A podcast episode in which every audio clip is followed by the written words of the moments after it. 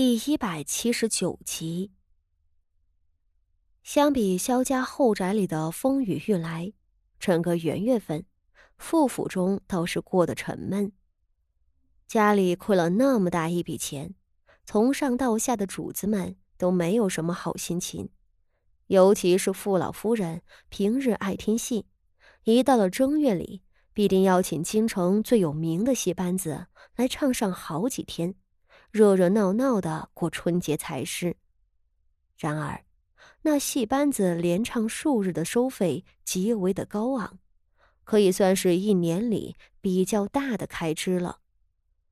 往年傅老夫人都没觉着什么，偏偏今年府上亏了一半的产业，各类用度也必须要缩紧。一算下来，请戏班子要花费的一千两银子。就很不划算。于是，今年傅家没有请戏班子，傅老夫人在无聊的家长里短和走亲戚中过完了春节，心情甚是苦闷。而相比于傅老夫人刚斗垮了谢氏，本该觉得高兴的傅锦仪，却也没有什么好心情，使得傅锦仪心烦意乱的。是这段日子里层出不穷的麻烦。自元月份以来，他就莫名其妙的收到各路人马送到他跟前的各色礼物，有时候是一串翡翠珠子，有时候是一只金簪之类。这样的东西倒还好了，可大多数时候送来的都不是什么正经的东西。譬如一块渗血的玉佩，一壶腥气熏天的龙胆酒，一本闺阁少女绝不允许碰的《金品梅》，还有什么香艳的诗词之类，傅锦仪简直是要发疯。而偏偏送东西的人还是个练家子，每回都是趁着夜色，穿着一身黑衣，闯进他的闺房，将东西塞进来之后，就逃之夭夭。傅锦仪不知对方是谁，又为何要戏弄他？只是所有那些东西上都附着一张布条，上头绣着一个“徐”字。徐，一个姓徐的人。傅锦仪所认识的姓徐的人倒不多，其中那大将军徐策算是最令他印象深刻的了。然而，这种幼稚的恶作剧。是京城指挥使、二品骠骑将军徐大人做的，打死他都不信。徐大人是什么人啊？一张黑脸，通身勇猛，骑着汗血宝马走在路上，四周百姓都吓得不敢看。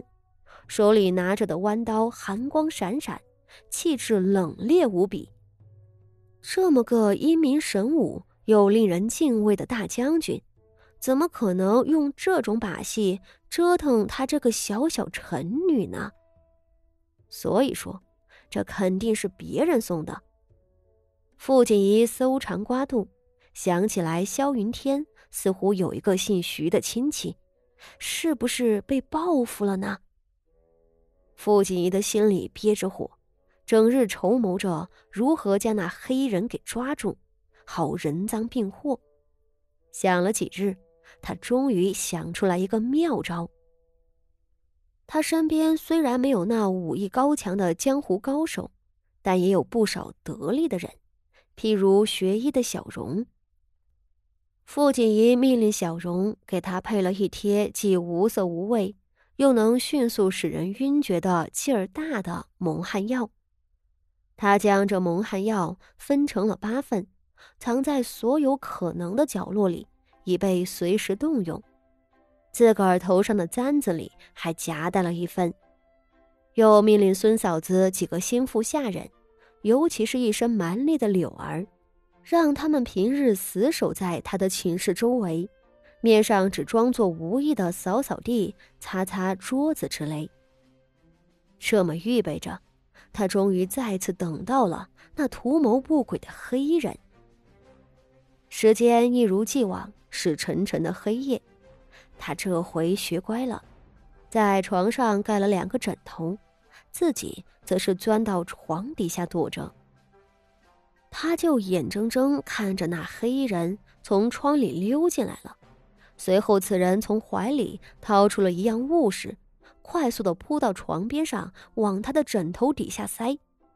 就在那一瞬间，傅锦仪抿嘴一笑，手里的簪子狠狠扎在对方的脚上。对方果然猝不及防，被扎了个正着。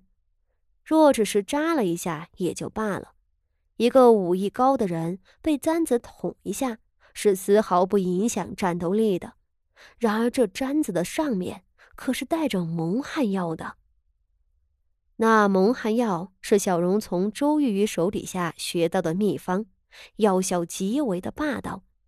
黑人中了一招后，刚想撤退，身子就猛地一晃，脚底踉跄。傅锦仪阴恻恻的笑了，从床底下钻出来，高喊道：“抓贼了！抓贼了！”外头早已等候多时的孙嫂子和柳儿等。人人拿着木棍、铁锹、扫帚、鸡毛掸子等武器，勇猛地冲了进来。大家一拥而上，将犯迷糊的黑衣人摁倒在地，噼里啪啦地打起来。众人对他拳打脚踢一顿，那柳儿揪着对方的头发，逼得他抬头；孙嫂子则却扯他脸上的金子。对方大惊失色，拼命地挣扎反抗。然而，傅锦仪和小荣在蒙汗药上下了那么大的功夫，怎能让他轻易的逃脱？那黑人浑身酸软，胳膊提不起来不说，眼睛都快闭上了。眼瞅着一群仆妇们又来扯他的蒙面巾子，他大喝一声，手掌一翻，伸出了一抹闪着寒光的刀刃。傅锦仪只看见眼前一刀亮光闪过。